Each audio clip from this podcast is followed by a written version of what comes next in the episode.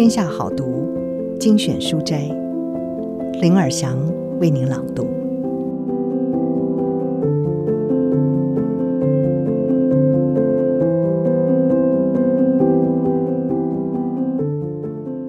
今天要为您朗读的书是《人生给的答案》，作者是提摩西·费里斯。提摩西·费里斯是被媒体誉为音频界的欧普拉。他的播客节目《提摩西·费里斯秀》下载量已经超过了四亿，连续三年都是 iTunes 的最佳节目。他意识到，遇到这些人生岔路的时候，脑海中总会有许多问题一一浮现。某天，某天早上，他把想到的问题都写下来，期望能够多一丝明朗。然而，迎面而来的则是一股焦虑感。因为这张清单只让他更不知所措。接下来，他就开始行动了。他寄出了十一个问题给一些世界上最成功、最多才多艺、最有名的人，并且写下来：如果您对我的想法感兴趣的话，欢迎挑出自己最喜欢的三到五个问题作答，超过五个也没问题。过了十二到二十四小时。什么回复都没有，万籁俱寂，就连老鼠也不吵闹。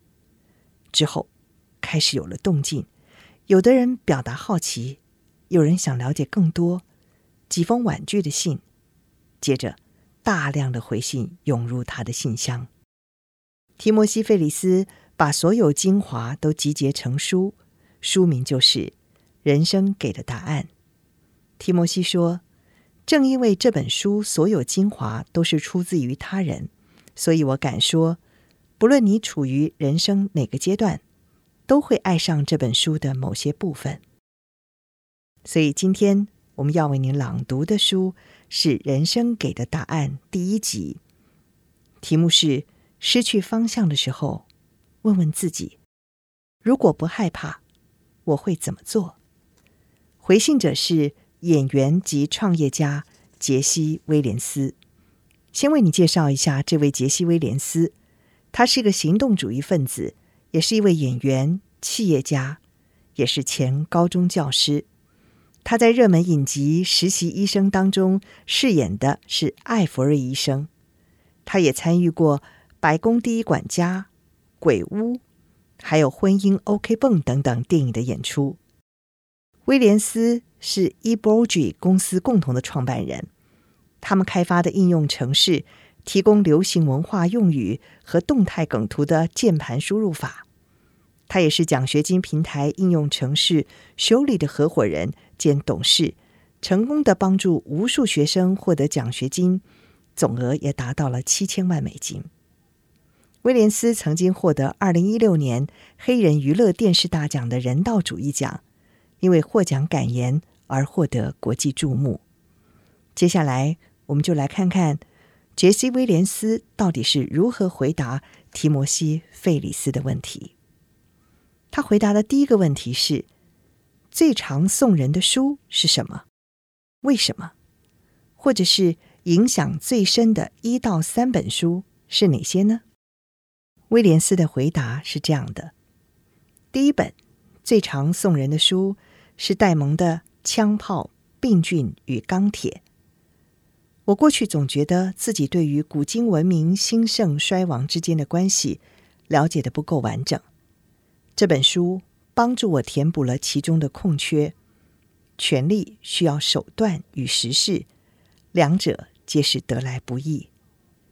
再来就是图尔的《笨蛋联盟》（A Confederacy of Dunces）。我第一次翻开这本书的时候，简直是乐翻了。这本书超级爆笑，又充满冒险精神与活力。有些时候呢，这些正好是我们所需要的。还有一本书是摩里森的《所罗门之歌》中角色们所面临的两难处境，深深震撼了高中时期的我。为了小心起见，我甚至还多买了一本，以防弄丢。我很感激在学校有这样的班级讨论机会，让我走过这样层次丰富又具诗意的旅程。杜博伊斯的《黑人灵魂》《The Souls of Black Folk》是美国文学和非裔美国文学中举足轻重的作品，对后人的影响深远。优异的作家兼社会学家杜博伊斯剖析了人们如何终其一生都透过他者、外来权力和异己文化的视角来看待自己，并且提出双重意识和种族的搏杀等等概念。最后是兰德的源泉，不论是主角大无畏的自信，或者是绝不妥协的艺术理想，都值得我们细细寻味。他回答的第二个问题是：“请问过去五年让生活变好的新信念、行为或者习惯是什么？”威廉斯的回答：“我之前听过很多人在说超觉静坐，但直到今年才开始实际接触。因为这个习惯，我开始能够清整思绪，快速帮自己充电。”大卫林区基金会提供了易懂的指导方针，避掉过多看来过于简化、操作上困难的元素。毕竟那些东西很容易会把有意愿的初学者吓跑。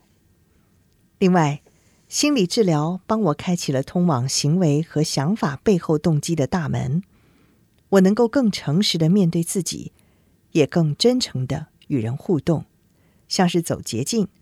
让我无论与自己或与他人，都能够有更明确的沟通，对自己与对他人都坦白，才能够得到真正的自由。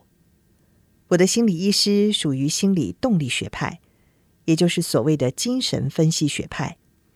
诊疗的时候，他通常会用精神分析把我的情况概念化，连他自己都承认他的方式有别于传统。我们很少会有回家作业。比较多的时间是放在挖掘问题的根源，每隔一段时间还要学习如何再次处理过往的经验，以求找到真实的自我。感到超载或无法专注时会怎么做呢？会问自己什么问题呢？有两个原因会让我无法专注。第一个可能是我累了，也可能身边有令人分心的事物。或是两个原因同时存在。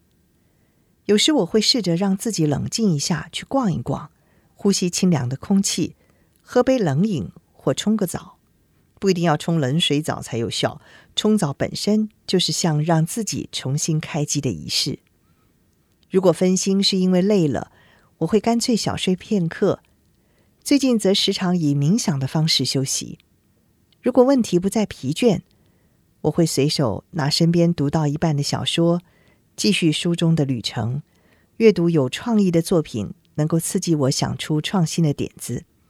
我会冒出很多很棒的想法，也会想起某些曾经想做的事，一件未完成的事，或某个写到一半的故事。